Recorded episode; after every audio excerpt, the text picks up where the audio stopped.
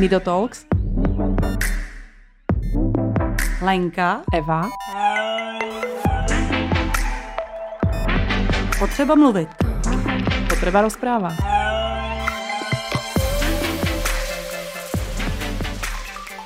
Dobrý den, vážení posluchači a posluchačky. Dneska jsme se sešli zase ve studiu Go, Go Out. Víte, že se tady scházíme pravidelně v tom studiu, které nám poskytují vlastně zdarma. Jsou to naši jediní partneři, se dá říct. A dneska jsem si pozvala takovou obyčejnou mámu, úplně jako obyčejnou a možná, že je možná i trochu neobyčejná. Takže ahoj Jindro. Ahoj. Ahoj. Tak, eh, já jsem si tě samozřejmě pozvala eh, z toho důvodu, že samozřejmě souzníš nějak s naším tématem a já jsem si našla tvůj vlastně blog eh, na Facebooku, který mě zaujal a který se právě jmenuje Obyčejná máma. Myslíš si, že jsi úplně obyčejná máma? Já se tak sama sebe vnímám, proto jsem to tak pojmenovala a je to vlastně nový blog, který jsem si založila teďka v září a chtěla bych, mým cílem je vlastně zvýšit povědomí o tom, jaký je to žít jako rodič dítěte s postižením. Mm-hmm, takže vlastně máš takový stejný cíl jako my, tak to je úplně skvělý, že jsi tady. Uh, tak já se vrátím vždycky na ten začátek, aby jsme jako vystavili ten příběh. Takže seš tedy pečující a o koho tedy pečuješ?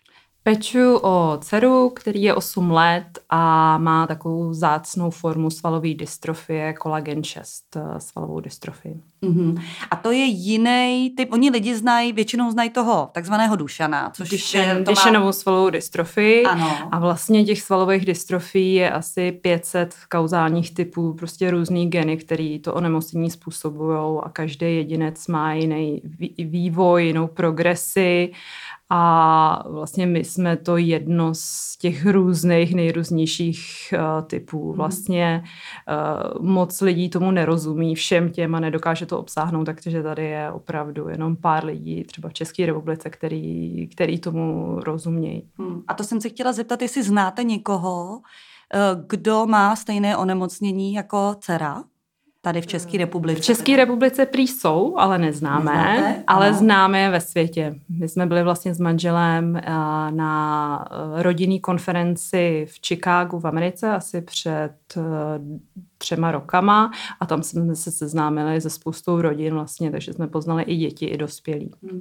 Takže jste se stali jako většina pečujících rodičů trošku i neurologii, nebo jako já nechci říct, že byste rovnou mohli do toho nastoupit, ale samozřejmě jste se začali zajímat o tohle téma a už mu teď jako docela rozumíte. Už používáš i ty termíny, které já vůbec neznám. Jo, tak myslím, že to k tomu patří a vlastně já si myslím, že rodič pak vlastně, nebo ten, kdo pečuje to dítě potom zná nejvíc a zná nejvíc eh, tu jeho diagnózu a co to mhm. obnáší a, a je ten největší odborník na to dané onemocnění. No. Jasně.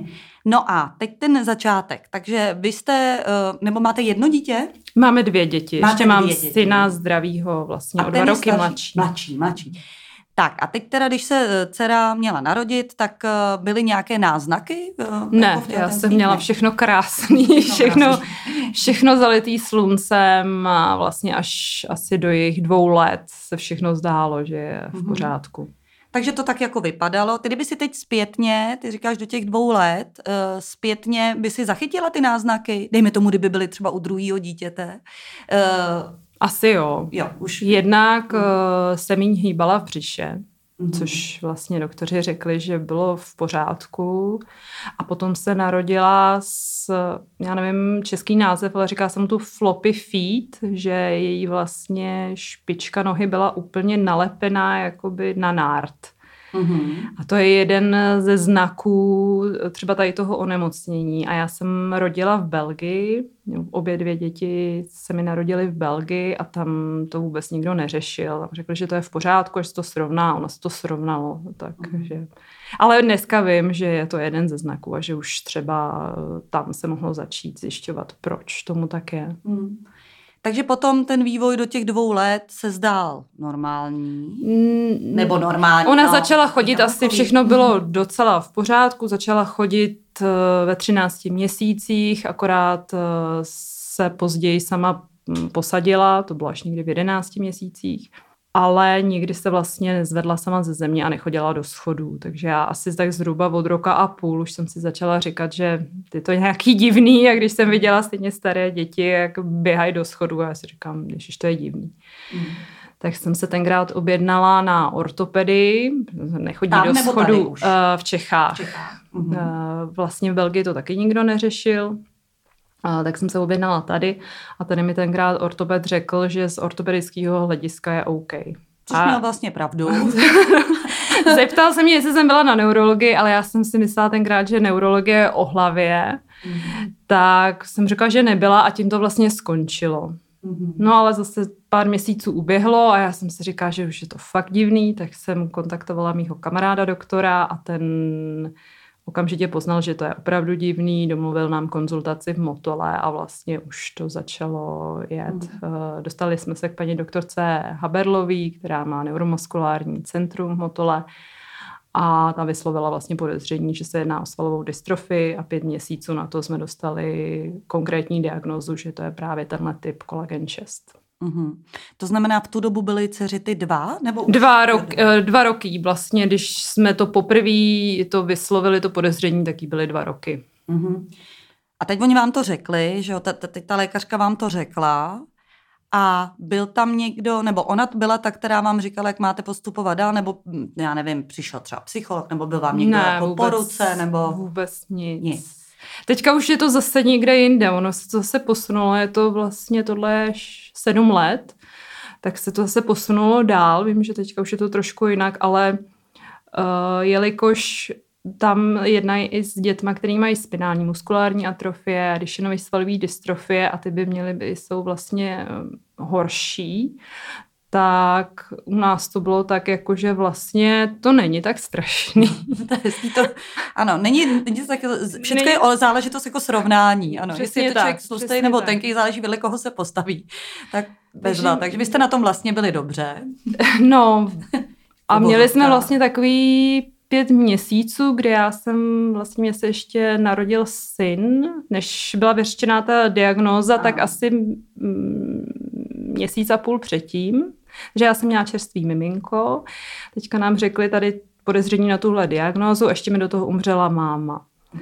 Že já mám takovou jako období, období temna, a my jsme vlastně sami si začali zjišťovat, co a jak. Dostali jsme se zase přes kamarádku fyzioterapeutku k jedný úžasný fyzioterapeutce, takže jsme začali, eh, začali jsme cvičit.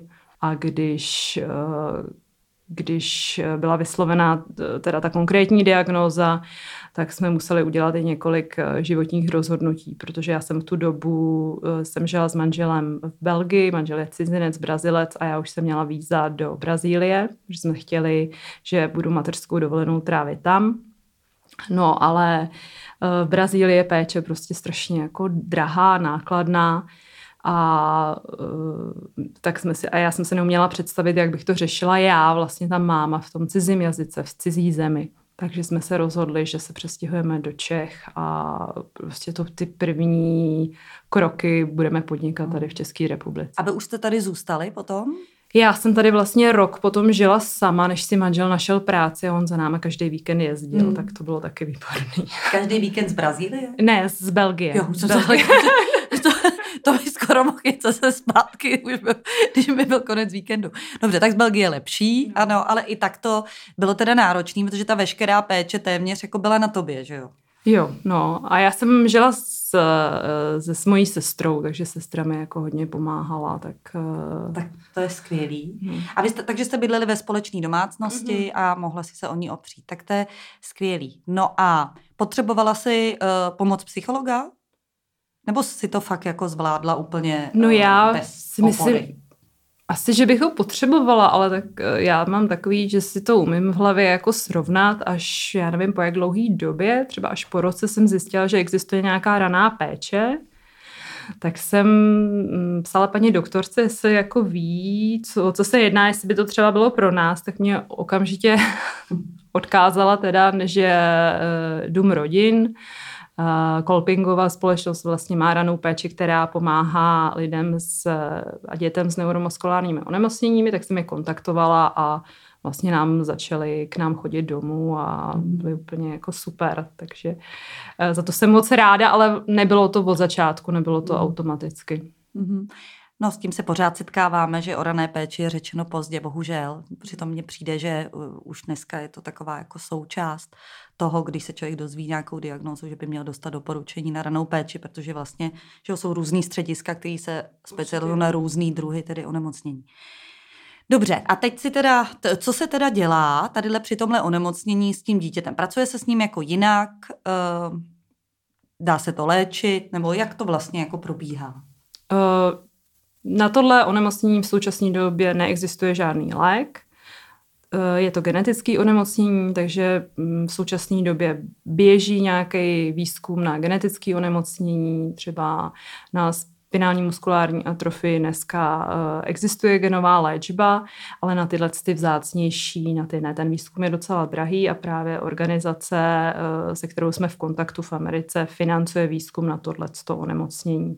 Ale já musím říct upřímně, že já se k tomu až tak osobně moc neupínám. Uh, možná je to taky tím, že dcera zatím chodí, mentálně je v pořádku, má strašně jako hodně omezení fyzických, ale já si říkám, že to nějak zvládáme, nějak to jde, tak se soustředím víc na to, na tu její kvalitu života, na to, aby jsme si prostě ten život užili, abych já jí opravdu dokázala vychovat jako aktivního, soběstačného jedince, který prostě se normálně začlení do společnosti. Mm-hmm. Takže vlastně léčba nic, ale jak se s tím teda uh, zachází jako v tom běžném životě? Ty jsi říkala, že atrofie, jasně, svaly atrofujou, což znamená... Dystrofie. Nebo dystrofie, jo. Tak a teď teda uh, co to znamená v tom běžném životě? To znamená, že vlastně ten stav se pořád horší. Je to mhm. progresivní, nikdo neví, jak moc se bude horšit. Uh, nám vlastně zachránili chůzy ortézy z Pohligu, kam většina hodně rodičů dneska jezdí. My jsme byli asi první dystrofic, jako první dystrofička z Čech, uh, která ty ortézky měla. To je ta Vídeň? To je, Vídeň, to je ta Vídeň. My jsme tady o tom mluvili s několika vlastně rodiči, to je jo. pravda. A teďka zrovna jí budou dělat i ortézky na ruce. Mm-hmm. Že vlastně naše všechno to úsilí je, aby ta progrese byla co, co nej, nej, nejopožděnější, když to tak řeknu. Takže my až cvičíme, jak cvičíme, děláme, co děláme, tak pokroky tam nejsou, ale odměna je to, že se to nezhoršuje. A ono se to bohužel nic zhoršuje víc, než jsme si jako doufali a čekali. Takže jezdíme na hyporehabilitace do lázní, cvičí s fyzioterapeutkou, máme skvělou trenérku plavání, která jí prostě naučila plavat a plave, že toho děláme opravdu spoustu, prostě aby jsme událili tu progresi a, mm. a, a, a funguje to no, mm. nějakým způsobem. No, já jsem zrovna včera, uh, jsme psali takový projekt, projekt na Donio eh, pro moji kamarádku, která má svalovou dystrofii LMGD, což je hodního dolního pletence. A zrovna tam říkala, že, eh, nebo jsme tam psali, že rodiče jí hodně hnali ke sportu a že díky tomu se na vozík posadila až ve 20, ačkoliv jí jako lékaři říkali, eh, že to bude o 5-10 let dříve. Takže vlastně jako má to cenu určitě. Hmm. Prostě je Akorát to ono stejně děláte spoustu někdy, aktivit a no. neví, nevíte, jestli ta aktivita je to ono, co to tomu pomohlo, nebo i to, to by, by to bylo i bez toho cvičení, to prostě hmm. jako nikdo neví. A Teď se tě zeptám, jak to přijímá ona, ale takhle, eh, vy jste spolu mluvili o tom, jestli, oni, jestli můžeš mluvit o ní, nebo jak to vlastně, jste se dohodli, víš, že jsi sem třeba šla na rozhovor a budeš o ní mluvit? Ví to. Ano. Uh, Pardon, ne. já jsem jméno, asi jsme Mia neřekli možná, tak Mia. Mia. Tak Mia ti dovolila o ní mluvit? uh, musím říct, že to nemá moc ráda, nechce, ale je zvyklá vlastně o tom o všem mluvit, eh, povídat si o tom, ví, ví všechno o sobě, jak to je, je vlastně v tom, bych řekla, oproti vrstevníkům strašně napřed eh, ve spoustě, hmm. ve spoustě věcech, prostě Prostě je. to tak je a ano. musí se s tím poprat. Hmm, to je jasný. No a proto vlastně teď, když eh, jsme probrali, jak, eh, jak to vnímáte vy, tak právě to byl ten můj dotaz, jak to vnímá ona, myslím ve smyslu, je, ta, je ten bojovník nebo to má tak, jako musí se to, anebo naopak vlastně jí to, eh, jak to má s povahou vlastně, protože ono to je daný i tím, jaký je povahový, povahově mm. člověk jako... Nám se teďka, doteďka dařilo, že je vlastně šťastný dítě, strašně mm. jako šťastná holčička. Teďka poslední měsíc, dva bojujeme s tím, že trošku posmutněla tím, že eh, kvůli vrstevníkům, že teďka vlastně se dostává do takové té fáze, teďka si hráli s holčičkama na princesny, nebyly tam takový velký rozdíly a teďka víc a víc ty děti jako někam utíkají a ona jim nestačí, ehm, nevím, chodí se navštěvovat a ona vlastně nemůže sama nikam, nemůže mm, na kroužek jít sama, nemůže na všechny kroužky a tak, takže tam teďka začíná být taková víc trošku propast a musíme se s tím nějak se s tím nějak popasovat, ale já prostě věřím, že i tak to jako zvládneme. Mm. Ale doteďka to bylo hezký a my si, já se i hodně snažím o balans, aby to nebylo prostě všechno jenom jako cvičení a musíš to urvat a musíš ne, aby tam bylo všechno vyvážený, aby, aby byl čas na hezké věci. Mm-hmm. A my, já jelikož miluju cestování, a ona je cestovatelka po mně, tak i hodně času trávíme na cestách a to nás neuvěřitelně jako zbližuje jako rodinu, jako všechny mm. dohromady. No o tom je hodně i ten tvůj blog mm-hmm. vlastně, tak uh, jestli to můžeme přiblížit. O, o čem je vlastně ten blog? Já jsem si uh, toho spousta přečetla samozřejmě, ale uh, budou tady posluchači, posluchačky, co to ještě nečetli. Tak uh, o čem tam hodně píšeš? Já bych tam chtěla psát o tom, eh, jaký je to vlastně cestovat eh, s nějakým členem rodiny nebo posádky, který má nějaký zdravotní omezení. Eh, u nás to zatím doteďka bylo ještě docela jednoduchý. Dcera má dneska nějakých 35-36 kilo, takže ji ještě pořád jako člověk unese, přenese vozík, uh, takže to není takový to, že jsme úplně odkázaný na bezbariérový bydlení a opravdu návštěvu míst, která jsou bezbariérových. Doteďka jsme to nějakým způsobem zvládali, že jsme se nelimitovali, ale samozřejmě to přijde a už, už to přišlo, že už u nás se třeba nechce ani nosit v nosítku. Jsme ještě letos podnikli nějaké výlety, kdy ona byla v nosítku, ale už tam prostě ani nechce být, eh, nestojí jí to za to že třeba když jdeme někam na kopec, na kterým je rozhledna, tak ona se úplně už spokojí s tím, že si vyjde jenom na ten, nebo vyjede v mhm. terénním kočárku na ten kopec, ale pak už na tu rozhlednu třeba nechce vy, uh, vyníst. Ano, je to o té samostatnosti, že vlastně nechce, aby už byla nošena. Že jo? Mm-hmm. Jako... No, není to pohodlný mm-hmm. a vlastně mm-hmm. jí to za to nestojí. Ano, rozumím. Mm-hmm. Já jsem právě viděla nějakou fotku, kde jí no, opravdu nesete na zádech. To měla už těch, já nevím, 30 kilo třeba. I tak, jako vy říkáte, eh, eh, nebo ty říkáš, že to je, eh, že to bylo bez problémů, ale já neznám moc lidí, co by někoho 35 kilového vlekli na kopec na, na zádech. I když já si vzpomínám, že jsme taky s kolegyní zase eh, těma vozíkama rvali to někde lesem s tím, že jako nás ty děti s postižením omezovat nebudou a že to tam vyrveme, takže dovedu si to jako představit. Ale na zádech to je ještě jako další teda eh, jako level nebo další stupeň výš, abych to řekla česky. Eh, takže vy jste si ji dali teda na záda, nebo manžel, nebo Manžel jí většinou jí nosí manžel. manžel. Ano, to musí být namakanej teda docela, ne? No, říká, že to je jeho nejlepší posilovna, jestli chce někdo zubnou, ať si pořídí dítě z. Jasně, dá se ho na záda, ale ze na kopec. No a máte nějaký, dejme tomu takový jako cíle, že kde jste byli třeba nejvejš, nebo kam jste, nebo co byla nejdelší trasa? No já jsem počítala, kolik děti navštívili zemí a už to bylo asi 27 zemí. A nemám asi kde nejdál a nejvýš, ale už byli na čtyřech kontinentech, Jižní Americe, v Africe, v nejdál jsme byli asi v Japonsku, když byla vlastně Mia malá. A po Evropě jsme toho nacestovali spoustu, takže neděláme si takový, přesně my si spíš vždycky říkáme z každé cesty, jaký nám nejvíc chutnalo jídlo. No to by mi taky zajímalo. To jako, tak, tak já tak jako odbočím, kde vám teda nejvíc chutnalo jídlo? Kam mám jako vyrazit, kdybych chtěla tak jako, jako food trick? No do Japonska, do Japonska, no, do. Japonska, to je úžasný. Tam uh, jdete do supermarketu a nakoupíte si takový delikatesy, že tady byste za to zaplatili jako šílený peníze, mm. ale tam to mají prostě v supermarketu. takže to když první věc, tak to úplně tam no nejlepší. No super. A vy nemáte nikdo žádný, eh, jak bych to řekla, potravinový intolerance nebo omezení? Můžete si fakt nakoupit, co chcete? Máme, já hodně jedu, protože pro tu cenu nemůžu toho moc toho udělat, kromě toho cvičení, takže já hodně jedu zdravou stravu. Mm-hmm. A jedu hodně taky, jedeme čínskou medicínu a vlastně všechny tady ty směry, tak uh, hodně vynech, raději vynechávat lepek, takže my moc nejíme lepek, cukr, a vůbec průmyslově zpracované potraviny. Takže samozřejmě, když jdeme někde do restaurace nebo chceme ochutnat nějaký zemi, nějaký jídlo, tak to, tak to porušíme a, ale snažím se tomu vyhejbat. Mm-hmm. Takže spíše to zdravá strava, než aby si vlastně jako zkoumala každý jogurt, protože já jsem jeden čas s dcerou taky držela to bezlepku a ten lepek je fakt všude. I ve zmrzlině. Jako, jako a třeba mě všude. osobně a i synovi nedělá, nedělá to dobře, mm-hmm. takže i děti mají ve škole bezlepkovou dietu a vím, ano. že v tom těle to prostě dělá paseku. Když asi někdo jí opravdu z kvalitní pšenice, kváskový chleba, tak ten je asi v pořádku, ale vlastně on je to opravdu jako ve všem a tomu tělu i tomu zdraví zdraví mu to nedělá dobře. Hmm, jasně.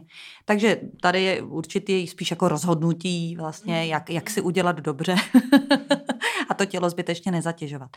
Dobře, takže jezdíte takhle všude po tom světě a ty potom po, o tom píšeš. No začala jsem. Začala ano. jsem, zatím jsem napsala o jedné zemi, nevím, jestli někdy zpětně se dostanu k tomu, že napíšu i e, nějaký jiný zážitky z cest, protože ono je to docela časově náročný e, vybrat fotky, vytřídit je, e, napsat, sepsat, ještě aby v tomu byla přidaná hodnota pro ty vlastně čtenáře, aby bych jim chtěla dávat třeba i typy na místa, i který jsme nenavštívili, ale měla jsem je eh, v hledáčku, tak, eh, tak je to hodně časově náročný, tak uvidím, jakým způsobem to půjde dál, nechávám hmm. to otevřený. No a mě i zajímá, když dcera takhle eh, někde jde, je vidět, že je nějak jako, že má nějaký postižení, je to jako vidět, že, že se ty lidi jako všimnou? Když Nebo... sedí, tak to vidět není, takže ano. to právě občas i na škodu, že jo, protože vypadá vlastně jako normálně, tak co ano. řešíme, že jo. Vlastně.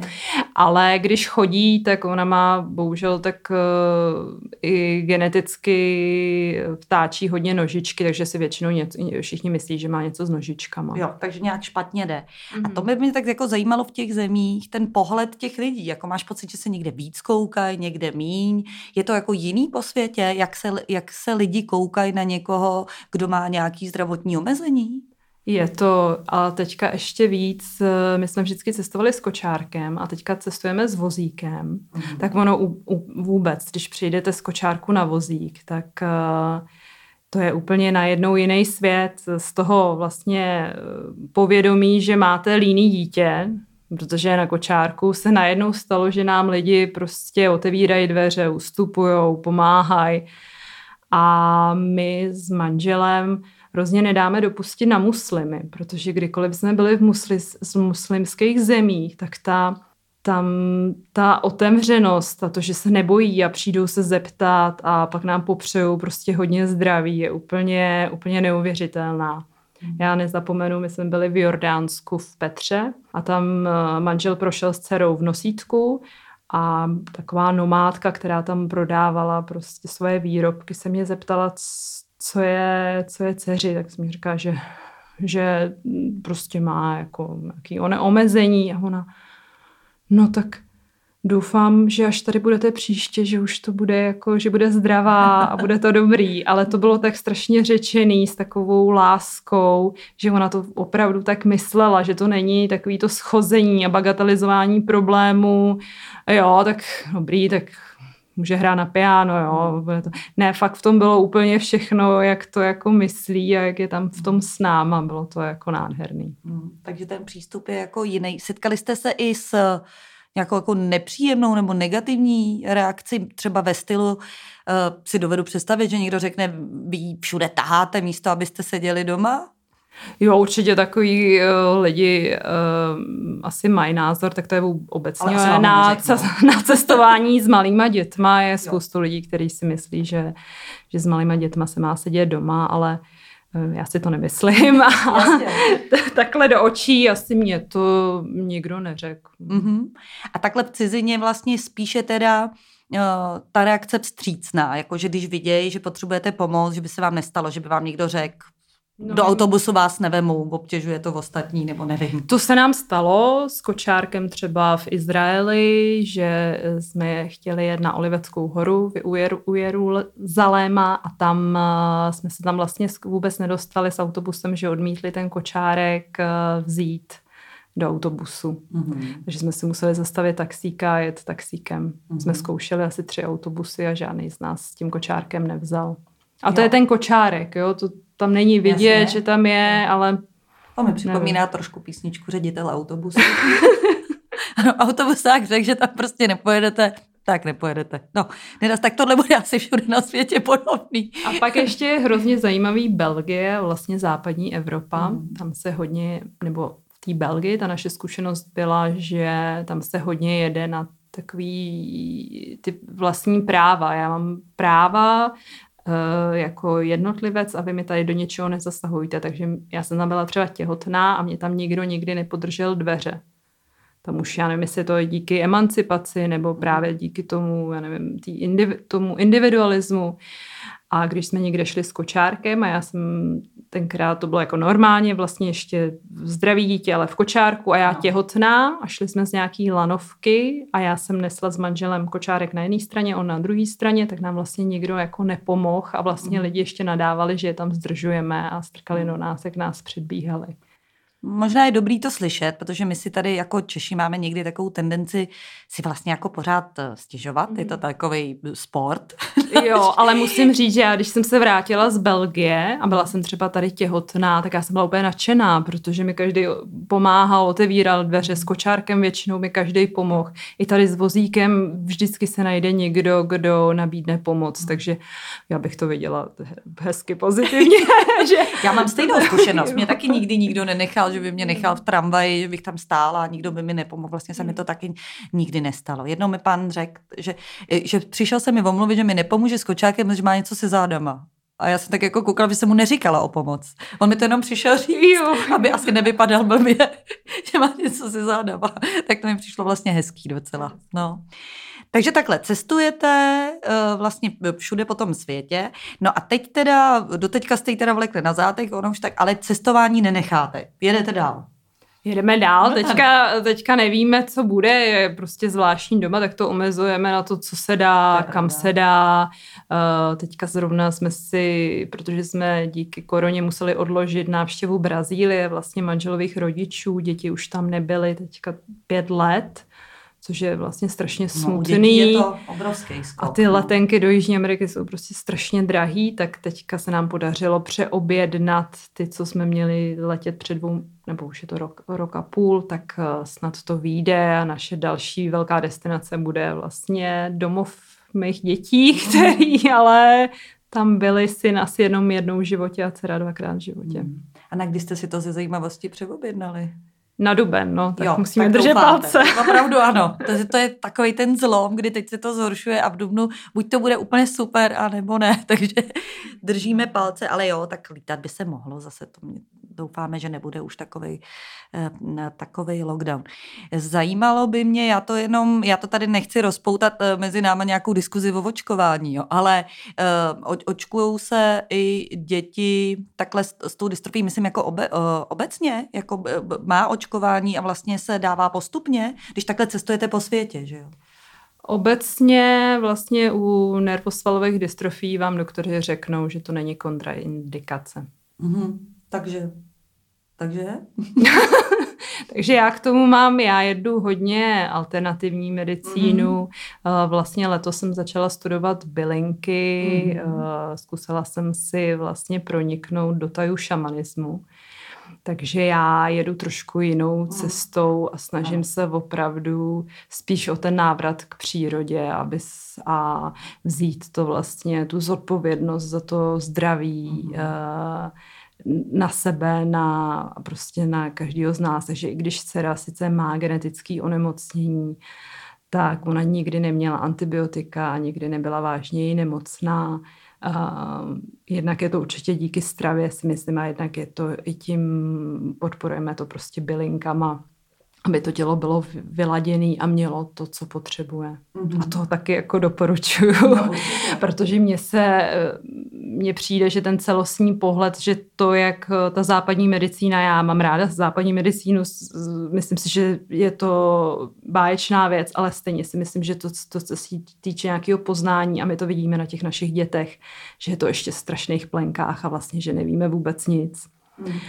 A ta alternativní medicína, nebo třeba čínská medicína, herbalistika, ty posuzují toho člověka strašně komplexně, jako eh, všechno se vším souvisí v tom těle a tak to je a pak eh, můžou nasadit eh, prostě nějakou léčbu, která je přímo na tělo tomu konkrétnímu člověku a pomůže mu. Co je výhoda? Ne, nevýhoda vlastně v dnešní uspěchané době, že to trvá. Mm-hmm. Že to není tak, že bylinky jakože nasadíte a za, Jasně, a za chvilku je vám dobře, jo. Mm. Je to prostě dlouhodob, je to dlouhodobá práce a musíte se vy sami snažit. Není to o tom, že si něco polknete a bude vám dobře.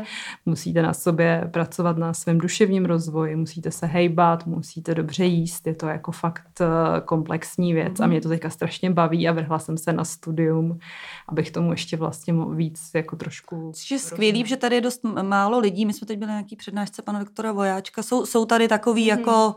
Uh, první vlaštovky, ale asi jich moc není. Eh, asi bych to mohla vyjmenovat tady na prstech jako no, svých rukou, ale, ale už to tady taky můžeme jako najít a vyhledat. A odkud ty čerpáš vlastně ty zdroje? Ty máš teda tu výhodu, že mluvíš teda výborně anglicky, předpokládám. Anglicky, uh, ale my máme štěstí v Čechách, že máme strašnou spoustu odborníků. Mm, třeba mm, to, co jsi zmínila, to jsou eh, doktoři, vlastně, kteří se zabývají celostní medicínou. Já jsem u nikdy u žádného takového nebyla, ale myslím si, že taky je to skvělá věc. Já jsem, jak ten život eh, přináší nám, eh, přinesl nějaké těžkosti, tak nám i přináší takový malý zázraky, tak já jsem měla štěstí na několik andělů, který mi přišli do života a jedna z nich je právě terapeutka čínské medicíny, která se prostě objevila v mém životě přesně v ten čas asi kdy měla. Mm-hmm. Dneska už uh, si ji dovolím nazvat mojí kamarádkou. A to jsou lidi, který, o kterých si nikde nepřečtete. Oni nemají žádné svoje webové stránky, oni jedou jenom prostě na reference a e, to je taková studnice informací a znalostí, že, že je to neuvěřitelný. A pak i přes ní jsem se dostala ke studiem bylinek, který taky vedou dvě neuvěřitelné ženy, které mají toho strašně moc načteno, um, je prostě různý vzdělání a tam vždycky byste mohla poslouchat celý, celý týden a je, vám z toho spadne, spadne brada. Hmm. No a ty, já ještě jsem se tě vlastně vůbec neptala, co jsi dělala předtím? Ani souvisí to nějak s tvojí bejvalou jako prací? ne, vůbec, já jsem ekonom. Aha, dobře. Takže od ekonoma tady k šamanismu. Já jsem ekonom, eh, který se zaměřuje na marketing, takže já jsem marketér. Uh-huh. A teď to děláš, nebo eh, vlastně si to opustila a vlastně se plně věnuješ tady studiu Já jsem a péči? Uh, pracovala v biznesu, vlastně v B2B marketingu a před, už je to tři roky, jsem odešla do nezisku, teďka jsem pracovala dva roky pro jednu neziskovku a teďka jsem v takové fázi, že se rozhlížím, co dál. Mm-hmm. Jasně. Takže tady máte tomu... někdo nějakou skvělou nabídku? tak jako v nezisku je nabídek, jako to, ne, že ne, ale eh, samozřejmě jenom si musíme říct, že to je poslání, ne vydělávání peněz. ano, ale mě musí práce dávat smysl, takže pro mě to vlastně, já jsem v korporátu ani nikdy nedělala, i když to neodsuzuju, ale prostě moje cesta to zjevně není. No a tady nevidíš teda budoucnost v tom, že když to všechno jako nastuduje, že můžeš zase to předávat teda dál?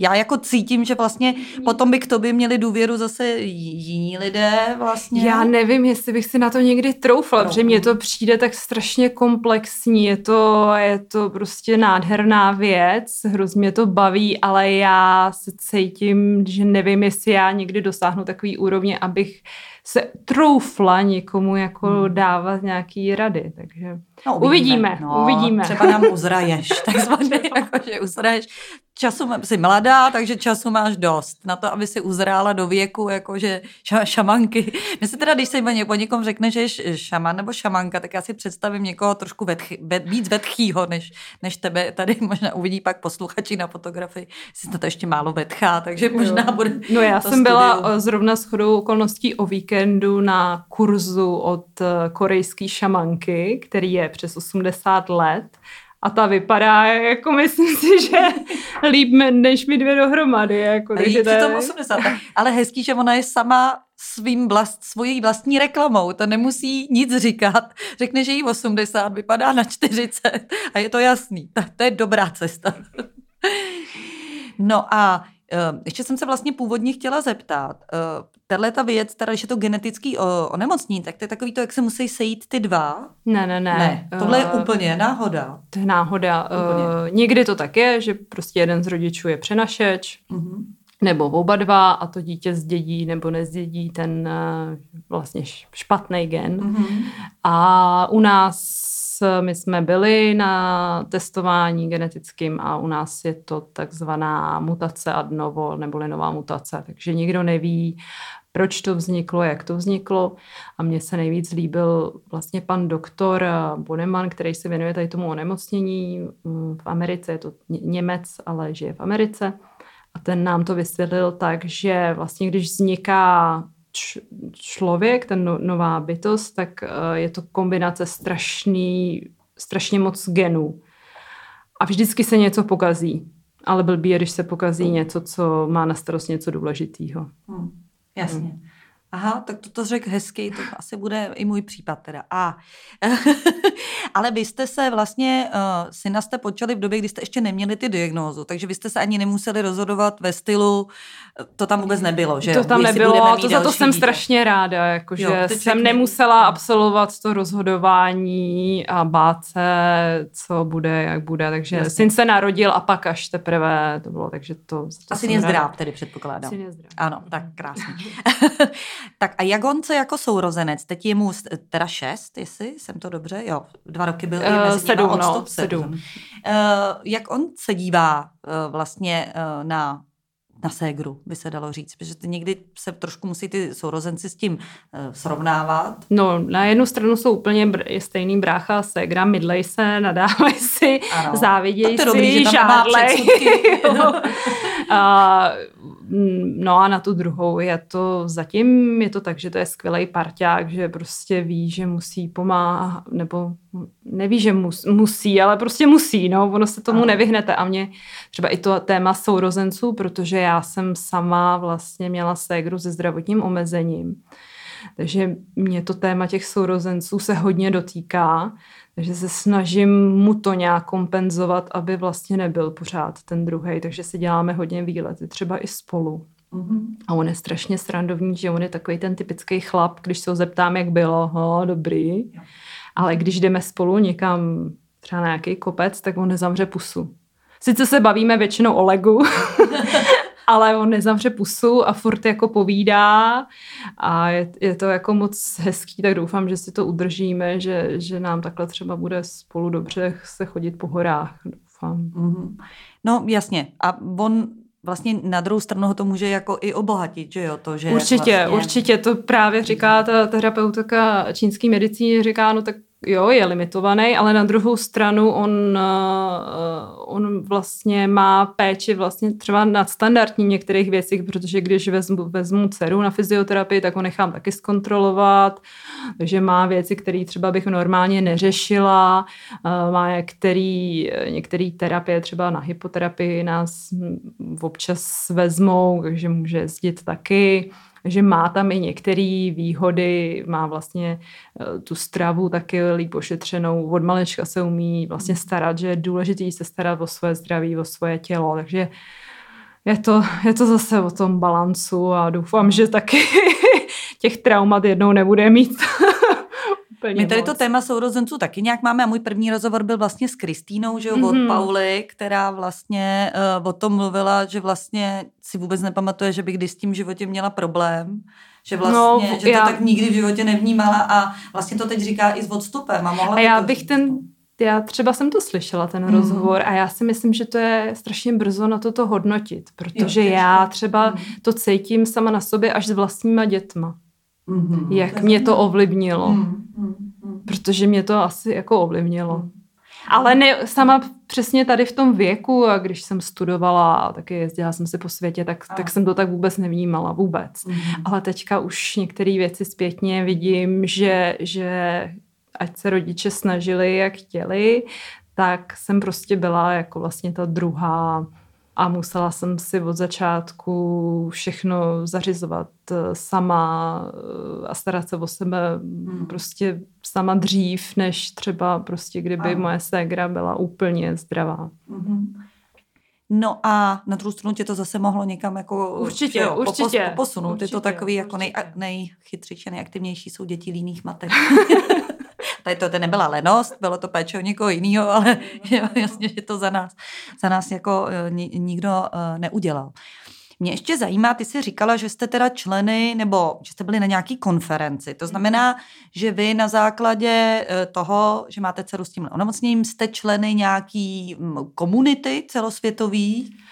Tam to je organizace, která se jmenuje Cure CMD a tam si myslím, že přímo není potřeba být členy, tam spíše to o tom se připojit, nemusíme někde platit žádný poplatky nebo se nějak registrovat.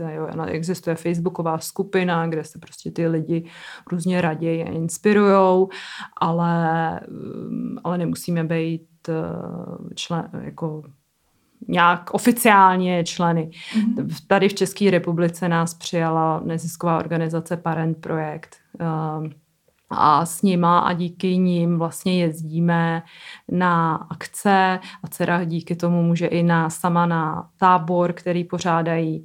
A za to jsem já moc ráda, sice se tam většinou uh, kluků s dyšenovou svalovou dystrofí, ale, já i, ale oni jsou zase rádi, že tam mají aspoň takovouhle krásnou holčičku mezi sebou, takže uh, já vlastně kudy chodím, tak eh, říkám, že prostě pacientské organizace mm. mají úplně strašně nezastupitelnou úlohu mm, tady ve fungování mm, a v pomoci lidem se zdravotním postižením. I když vy sami se rozhodnete, že ty služby nevyužijete, tak oni pro vás prostě razejí tu cestičku, aby vám se pak líp, já nevím, dařilo vyběhávat um, různé příspěvky a, a, pod, a podobně. A. Takže já i říkám třeba kamarádům, když chtějí podpořit nějaký konkrétní dítě, což prostě dneska furt, že jo, jede sbírky ano. a tak já říkám určitě podpořte, ale podpořte i nějakou organizaci, která vlastně to řeší systémově ano. a neřeší jenom jedno to konkrétní dítě, protože je tady deset dalších, který opečovaný zase takovým způsobem nejsou. Hmm, to je pravda. No a my, my tě potom poprosíme, až my tam vždycky k tomu píšeme ten článek, tak mhm. určitě tam dáme odkaz vlastně, mhm. eh, když by někdo ještě nebyl eh, nikde, vlastně vlastně měl by stejnou třeba diagnózu u dítěte, mm. ale nevěděl by o raný péči a nevěděl by tadyhle o této organizaci, tak bychom tam dali ty odkazy, určitě, aby jsme jim to určitě, zjednodušili. Určitě. jsme takový jako informační kanál do určitý míry. No a ta mezinárodní organizace, ta vám dává co? Oni to, to je výzkum? Nebo... Oni se hodně zaměřují na výzkum, na vlastně eh, sbírá, vybírání finančních prostředků a pak eh, vybírají vlastně uh, lidi, kteří vedou výzkum. Takže my jsme se zapojili asi před dvouma rokama do takové velké sbírky Million Dollar Bike Ride, kdy jedna univerzita v Americe ty peníze, které se vyberou, tak ještě zdvojnásobí a pak si ta nezisková organizace vybere, na jaký vlastně výzkum to dá, takže eh, vlastně věci musí podávat žádosti o grant a vím, že to vyhráli před těma dvouma rokama nějaký výzkumný týmy v Itálii, v Austrálii. Mm. Tím, jak eh, se jedná o vzácný onemocnění, tak vlastně dneska to vůbec nemá hranice, jako že by se dělalo něco jenom v Americe nebo něco jenom v Evropě, že fakt ta komunita se musí spojit a protože není dostatečný počet těch pacientů a vlastně a ty znalosti se tak různě jako sdílej, protože jinak to prostě nejde. Hmm. Hmm. A, a když let, letěli jste na tu konferenci, si mm-hmm. třeba říkala, tak tam se především, ta konference se zaměřuje na co? Na informování vás? To byla rodinná, ano. rodinná konference, která, který ale předcházely odborná konference, takže dva dny byli vlastně odborníci, Eh, z celých eh, Spojených států, který prostě debatovali, tam jsem nebyla. A pak byla ta rodina, kde byla nějaká obecná část, třeba, nevím, pneumologie, to je eh, velká, velká věc, co se týče svalových dystrofí, protože vlastně podpůrná, podpůrný dechový prostředky můžou vlastně zkvalitnit a prodloužit kvalitu ži- života toho daného mm. pacienta, takže tam je strašně důležitý a to tady v České republice občas jako pokulhává, uh, že se musí včas nasadit třeba BiPAP, uh, dechový přístroj, který pomáhá prostě s dýcháním. Uh, dneska už díky pacientským organizacím se proplácí třeba kašlací asistent, protože ty lidi nemají dostatečnou sílu na to vykašlávat, takže je taková mašinka, která zase dřív rodiče museli schánět peníze. Dneska už to dostanou eh, od pojišťovny. A potom jsou ještě další tomu já ještě všemu jako nerozumím další věci, takže to je uh, vlastně celý obor pneumologie a tam, uh, tam nám třeba vysvětlovali prostě, jak je důležitý strašně začít brzo, uh, jaký informace by měl mít ten konkrétní pneumolog na, a nabídli, na, vlastně já jsem tam za nima šla, oni nabídli, když bude někdo, nějaký odborník u vás chtít, klidně ať se se mnou spojí, jakože jsou otevřený prostě spolupráci, výměně jako informací. No a takže to byly obecné části a pak tam byly i týmy, které se věnují vždycky tomu konkrétnímu onemocnění. Tím, jak je to prostě velká země, tak tam eh, je hrozně silná komunita, komunita třeba toho kolagen 6. A, a vtipný bylo, že když jsme se potkali s rodičema, tak oni říkali, no tak tymhle, tamhle teď mají jiný typ, já už si nepamatuju jaký, a ty mají jiný problémy než my, tak pojďte se bavit teďka tady dohromady a my úplně, no my neznáme nikoho, jsme rádi aspoň za ty zkušenosti s rodičem a dětí s dyšenovou solovou dystrofí, tak to bylo vtipný, že oni tam mají ten luxus, že si můžou dovolit se fakt eh, ano, uh, semknout ty, který Jenom kolagen 6 spolu v sobě. spolu v sobě, no. A vysvětlovali nám tam vlastně věci vůbec o genetice, jak to funguje v tom těle, přesně uh, o výzkumu, v jaký je fázi, co se dělá.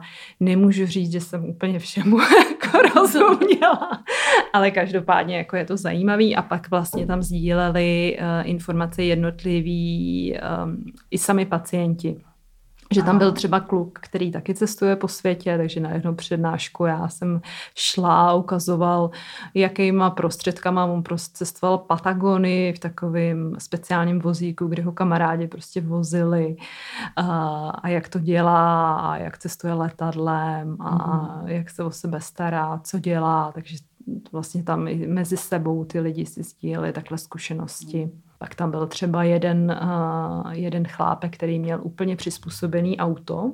Já si myslím, že jsem to v Čechách neviděla, že on opravdu má prostě taky svalovou dystrofii, ovládá jenom trošičku nohy a ruce. Opravdu malinko a má úplně přizpůsobený auto. Jako prostě řídí? řídí no. Aha, tak to jsem taky neslyšela, no. protože vím, že tady, uh, no neslyšela jsem vlastně já, si, já, ta, já tady že, taky že ne. A viděla, viděli jsme to auto tak úplně upravený, jako zajímavý, takže dá se, všech, dá se všechno. A třeba když jsem šla konzultovat uh, ortézy právě tady z toho rakouského poligu, tak uh, tam mi doktor řekl, že vlastně tam určitě nic lepšího nemají, takže mm-hmm. tady v tom jako nemusíme mít obavu, že by třeba tam bylo něco, co tady není. Mm-hmm. Tady v Čechách ne, tady ano. ortézy stojí prostě za nic a je to plná katastrofa, co, co tady je. Uh, a to doufám, že se taky jednou změní. Tak Ale určitě nějaký vývoj, nějaký vývoj to má, já tomu věřím. Vlastně můj dceři je 16, takže už 16 let zkoumám různé věci a pořád se to zlepšuje, ale někdy dost pomalu, ale jako no. opravdu zlepšuje. No. Jasně. No a nějaký plán, máte nějaký plán, jako vlastně, jako takový, jako teď máte tu Brazílii třeba, tak takový jako plány, jak budete jako postupovat, jinak dcera chodí do, do, Do druhý- no, do do druhý druhé třídy. třídy, me, eh, do Normální, normální, základní školy. školy má asistentku. A ta škola je bezbariérová, umožňuje jí Není. potom, Mm-mm. tak eh, co potom? Jako, To nevím. to by ta škola měla zařídit, podle mě, eh, No, aby my- byla my- bezbariérová. Ne? Já se školou mám, jako s hledáním školy mám šílené zkušenosti, protože když jsem mm, scháněla dceru pro moji školu, tak jsem obešla šest škol a nikde ji nechtěli. Což mi přijde fascinující, když ona je mentálně ale v pořádku. Ano. Naopak pravděpodobně bude i napřed, protože tyhle ty děti víc čtou a zkoumají, takže většinou s tím není žádný problém. Takže v čem je problém? Proč jí tam V jako lidech. nechtěli? V lidech. Mhm. Já když jsem šla do její spádové školy, tak mi ředitelka řekla, že tam mají schody, takže asi nebude chodit teda na oběd. A jak to budu dělat od třetí třídy, že tam už bude třída v patře a jestli se do té doby uzdraví teda. Jo, takhle.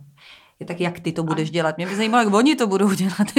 ty to budeš dělat. No tak já s takovýmhle přístupem jsem Ne, no tak to je jasný. eh, Člověk, když tam řekla pak- na shledanou, odešla Mhm. jsem, plakala jsem si dva dny doma do polštáře a co s tím a šla Mhm. jsem hledat dál, jako co, mi, co mi zbývalo. A teď si na to narazila. To jsou přesně ty momenty, že my to jako dobře zvládáme a pak je takový moment, kdy nám řekne někdo něco a úplně nás to jako dostane. Já jsem to tady už říkala, že u mě to byla zub- zubařka, která dala oči v sloup.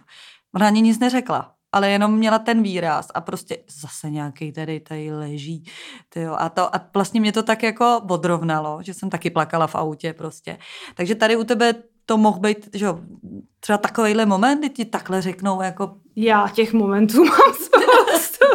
Já si myslím, že to k tomu, jako, k tomu patří, jako jsme pořád silný, všechno to zvládáme vlastně sami, jo, raná péče, mm, speciálně pedagogický centra, něco nějak s něčím pomůžou, ale většinou jste prostě Mm. na to jako máma nebo pečující jako sami. Takže je to asi normální, že to všechno zvládnete a pak se prostě jako sesypete a proto já teďka se snažím víc jako zaměřit na ten duševní rozvoj a tak zkoumám, co se dá, prostě abych z toho vzešla ještě silnější. Bylo by hezký, kdyby člověk uměl být nad věcí a řekl si, on, to No. je její problém, nezasáhne mě to, No. ale to teda zatím pro mě... Na tom já zkouším teďka jako pracovat. Ano. Eh, Myslím si, že to je, že mám jako dost co dělat do konce života, Mhm. ale tak je to krůček po krůčku se prostě někam posouvat a dostávat a ona zase jedna výhoda toho být rodičem takovýhleho speciálního dítěte je, že vás to vlastně, když chcete a s tím něco děláte, tak vás to posune úplně jako neuvěřitelně dál. Uh, že to je fakt, jak říkají někteří teďka mý učitelé, posune nás to prostě na několik životů jako dopředu. Takže se v tom dá najít i něco dobrýho. No, A jak jsi zmínila ty plány, tak já... Už se my asi, teda mimo jiné. jo, jak jsi zmínila, tak já neplánuju moc Ne. dopředu, nevím, co Prostě bude. Takže tak jako na měsíc, na dva takhle, jako že jo. Takový, Jo, jo, jo. No. A jestli tím, že manžel je vlastně cizinec, jestli jednou budeme žít tady, budeme žít eh, někde jinde, co bude, nevím, nevím a uvidíme. uvidíme. A vy s manželem mluvíte spolu anglicky. Mhm. A takže děti uh, na ně mluví vlastně jejich táta taky anglicky, takže... Ne, portugalsky. A portugalsky. Takže uh, jsou děti, uh, jak se to Říká říká? se tomu bilingní. Jo, to jsem chtěla říct, ale bylo mi to trapný. To řekla. A já máme, máme takový speciální děti, protože naše děti mluví jenom česky a Ale rozuměj. ale jako rozumějí anglicky a portugalsky, ale nemluví. Mhm, jasně. Dneska jsme byli vlastně v mezinárodním prostředí u kamarádů a tam se trošku rozmluvili anglicky, takže asi kdyby do toho byli šouplí, tak je to nutí o to víc. O to víc mě mrzí, že jsme třeba dlouho nebyli v té Brazílii, protože oni vlastně nemají vůbec tu potřebu jako mluvit tím jiným jazykem, což je škoda. Každý si myslí, že to je zadarmo, mají tátu, jako on na ně mluví, ale on umí taky česky a když něco jim potřebuje vysvětlit, tak, tak eh, jim to vysvětlí česky. No, takže Jasně. Ale s příchodem do toho prostředí se člověk samozřejmě Hmm. rozmluví, tak co mu zbývá nakonec, No, no, když se bude přesně, chtít se svojí no. babičkou nebo že, jo, s někým Hmm. příbuzným jako mluvit. No a teď v té škole teda, takže tam taky jako se čeká, co, jak se k tomu ta škola postaví? Nebo to bude, ono vlastně věci, ty můžeš taky řešit, že jo, jako ve stylu prostě budeš se snažit sehnat peníze na to, na to, je to jsou potom ty sbírky právě jako pomožte dceři chodit do třetí třídy, Pardon, já jsem fundraiser, jo, tak já to jako už to vidím. Tak no, to... já už to taky vidím, ale já jsem se chtěla v tom angažovat, teďka, teďka jsem nějak polevila, my máme neuvěřitelné, že jsme měli to ne, tu smůlu při hledání školy jsme teďka vyváželi, že jsme našli školu, přestěhovali jsme se kvůli tomu a máme úplně úžasnou prostě asistentku, hmm. která tu dceru nosí. Takže ona cokoliv je potřeba, ona ji čapne a prostě ji jako odnese, s ní, něčím se moc nepáře, nic není problém, takže já teďka úplně děkuju za to, že ji máme. Takže teďka jsem polevila v tom a ta škola, to je taková maličká škola a moc to tam jako nejde řešit. Mm. Takže asi bych možná stála za toto téma znova otevřít, jako co budeme dělat, ale vlastně jídelna i třída, tam se dá jít bezbariérově. Když jediní, když chodí nějaký do prvního patra, ne, nevím, na nějaký kroužek nebo něco, tak je to horší, zatím to jde tak, tak uvidíme. No. Mm, jasně. Tak jsou různé možnosti, mm. že jo, hmm. rampa, ližiny, schodoles, ono, tak to je různý, no. to by se na to kouk někdo, kdo, kdo tomu rozumí. Jinak dobrá asistentka je k nezaplacení. Vy jste ji našli přes nějakou organizaci? Nebo ne, to měla náhoda? škola, už, škola. ona už tam byla vlastně dva roky mm. předtím. Skvělý. Takže, a, a my... takhle jste si s ní sedli i dcera teda? Mm-hmm, jo, jo, jo. Je no. to, je to... Jo, tak já vám budu přát, aby třeba nepotěhotněla. To se... Ona má dvě děti, takže... To že to se stalo dvakrát nám právě, že vždycky jako bohužel, tak já... Zase dál. Nám se to stávalo s fyzioterapeutkama, tak by se si někam odstěhovali nebo otěhotněli. A... Tady už ta naše má zase takový věk. No, tak... jako ne, že bych jí nepřáhla životní štěstí, ale tak no. ale no, já se tomu směju, protože je to tak, jako že když si člověk už najde něco a funguje mu to, tak je to potom hrozný, jako když, když se to zase trošku zesype, ale já jsem si teďka řekla, že k tomu budu tu přistupovat, že to tak prostě je a že, že se tím nenechám semlít a že když prostě by nebyla asistentka by nebo hmm. nebyla fyzioterapeutka, tak zase jdeme dál a ten život nám prostě přinese zase něco. Jo, a třeba se objeví jiná a bude mít nějaký jiný přínos, no, to jako ne, no. že ne. To... Ale je pravda, že trošku zhroutit. že by byl důvod si zase poplakat a no a nic a pak zase jdeme dál prostě, no co se dá dělat. No ale stejně tak, to, ono to plyne, ale čekají tě různý výzvy, že jo, prostě tady uh, jako do budoucna. Uh, a teď uh, přichází vždycky ten moment, který já vždycky toho čeka zaskočím, máme tři minuty do konce, pak si pobídáme hodinu. vždycky se tak jako obáváme, jako co bude a ono to jako plyne, uh, plyne samo. Tak já ještě se tě zeptám tebe osobně, kde ty čerpáš tu energii, jako vlastně, aby si pak teda šla veselá a zocelená znova jako do akce. Uh, ty máš ty nějaké jako koníčky mimo rodinu, něco, co tě jako, že si jdeš zaběhat, nebo, nebo se zavřeš koupelně a čteš si knihu. Co, co jsou tvoje momenty? Já tady to hodně zkoumám, protože vlastně, když jdete někam eh, nějakému psychologovi nebo kamkoliv, tak vám každý řekne, že se musíte starat o sebe, jako ta máma, šťastná máma rovná se šťastný dítě, takže já si tohle hodně zkoumám a mám těch, jsem slyšela někde slovo nabíječů, mám těch nabíječů docela hodně, mám právě to cestování, mám dobré jídlo, ráda si přečtu knížku a zjistila jsem, že jeden z mých úplně největších je humor. Že já prostě si z toho ze všeho udělat srandu a smát se a smát se úplnej kravinám. A mám hrozný štěstí, že mám manžela, který prostě to má stejně, takže my se jako opravdu nasmějeme uh, strašně moc, že to je jedna z největších. A potom třeba udělat na holčičí víkend, který mě teďka třeba čeká, tak se jako moc těším. A udělat si ten, udělat si ten čas někam vypadnout na výlet. Běhání, v mém podání je to spíš chůze.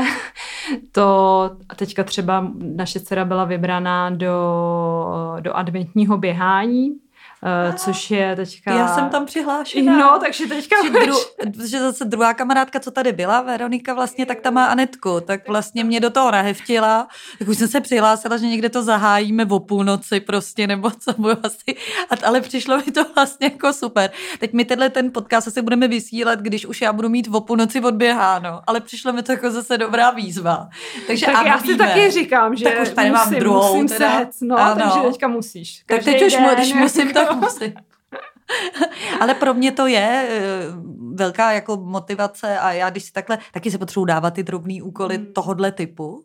Takže a znamená to, že teda taky do to, Jsi tam sice jako přihlášená, a to znamená to, že opravdu budeš taky ty Chtěla chodit, bych to zkusit. Nebo běhat, nebo něco? No, tak Oni tam říkají, že může to být i rychlochůze, No, indiánský běh, no. nemusíš hned eh, no. vystřelit směrem Já občas jako vyrážím, ale asi mi dělá líp chůze. Běh byl vždycky uh, můj nepřítel. Já jsem dřív mm, se zúčastnila závodu Adventure Race na 24 hodin, takže tam jsem, uh, tam jsem taky jako předstírala nějaký běh, ale jsem vždycky byla poslední, ale hlavně jako mě to baví. Baví mě být venku, baví mě hejbat se a je pravda, že tam si člověk pročistí tu hlavu a pak přijde prostě a zase má tu sílu trošku jako jít dál a vidět to trošku. No ale mám optimistickou jako vizi, jo.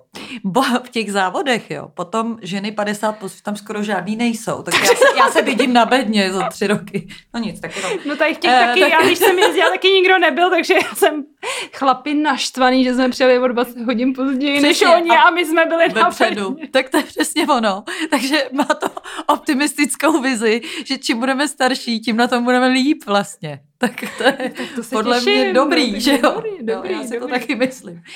No, tak tohle je optimistická vize do budoucna a teda adventní běhání, protože my tenhle ten podcast natáčíme dneska je konec listopadu, ale já myslím, že to buď bude na konci prosince, těsně před Vánocem, anebo v lednu. Takže každopádně eh, nevím, jestli ještě adventní běhání bude, nebo už bude po něm. To je vždycky taky složitý, podle toho, jak to bude. Ale každopádně běhat můžete každopádně jen tak a čistit si tu hlavu. A teda kromě tohohle to byla ta knížka a prostě kamarádky nebo kamarádi. Co? Humor, Existuje, cestování. existuje kamarádství mezi mužem a ženou? Takovouhle otázku na Mm, na závěr. závěr. Uh, Ať je úplně mimo. Máš kámoše nějakýho jako ty sama, teď ne, nevím jestli obecně, ale máš kámoše? Nebo já mám to? asi největší, největšího jako kámoše mýho muže. No to je ale největší štěstí. tak hurá. Myslím, že to je největší štěstí. A tím to můžeme optimisticky uzavřít. Jindro, já ti strašně moc děkuju, že jsi tady s náma byla a my si vždycky jako avizujeme, jak se sejdeme zase po nějaký době, aby jsme viděli jako vývoj no. No. I tvůj. Tak to, už, to se sama těším a všechny hrozně zvu. eh, Přijďte se podívat na www.obyčejnámáma.cz, na moje facebookové stránky, Instagram a kdyby vás to třeba jenom trošku inspirovalo k tomu nesedět doma a vyrazit někam do přírody, tak budu moc ráda. Tak jo, děkujeme a zatím ahoj. Všem. Ahoj. Ahoj.